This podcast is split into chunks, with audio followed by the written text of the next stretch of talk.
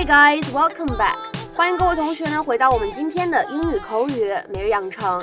那么在今天节目当中呢，我们一起来学习一下这样一段台词，来自于 Modern Family Season 2 Episode 19. Why do you have to throw a wet blanket on my dreams? Why do you have to throw a wet blanket on my dreams? 为什么你总是要给我的梦想泼冷水呢？ Why do you have to throw a wet blanket on my dreams? Why do you have to throw a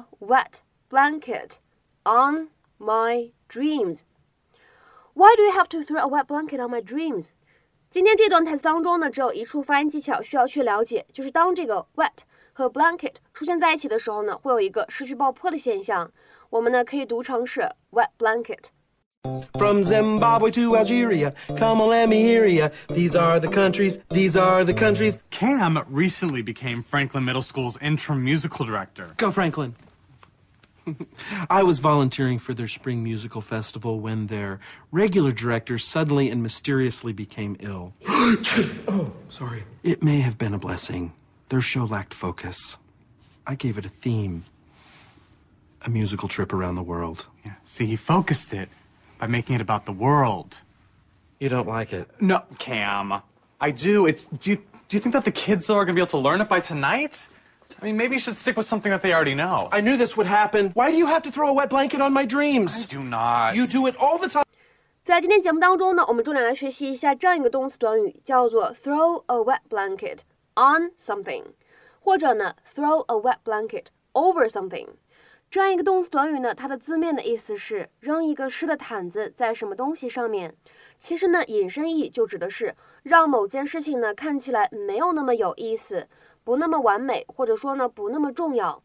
Make something be or seem less enjoyable, successful or important. 让某件事情呢看起来没有那么有意思，不那么完美，或者说呢不那么重要。下面呢，我们来看一下这样的一些例子。第一个。Her crabby attitude really threw a wet blanket over the party. 她糟糕的态度真的让这个派对呢变得不那么完美，或者说呢，她糟糕的态度让整个派对的气氛呢都变得不那么好。Her crabby attitude really threw a wet blanket over the party. 那么再比如说看第二个例子 ，Cool rainy weather has thrown a wet blanket over our trip. 阴冷延绵不绝的雨天让我们觉得这次旅途呢略有遗憾。Cool rainy weather has thrown a wet blanket over our trip. 那么再比如说看这样一个例子 I could tell that Sean's football victory threw a wet blanket over Sam's news about getting into the college he wanted. Sam 终于被心仪的大学录取了，但是呢 Sean 足球比赛获胜的消息似乎呢让大家转移了注意力。I could tell that Sean's football victory threw a wet blanket over Sam's news about getting into the college he wanted.那么其实在口语当中呢，我们也可以使用这样一个短语 wet blanket 用来指一个人，让别人扫兴的人，或者说呢让人觉得很煞风景的人。所以呢这样一层意思上面来说的话呢，它就跟我们之前学过的这样一个短语 buzzkiller 是一样的意思。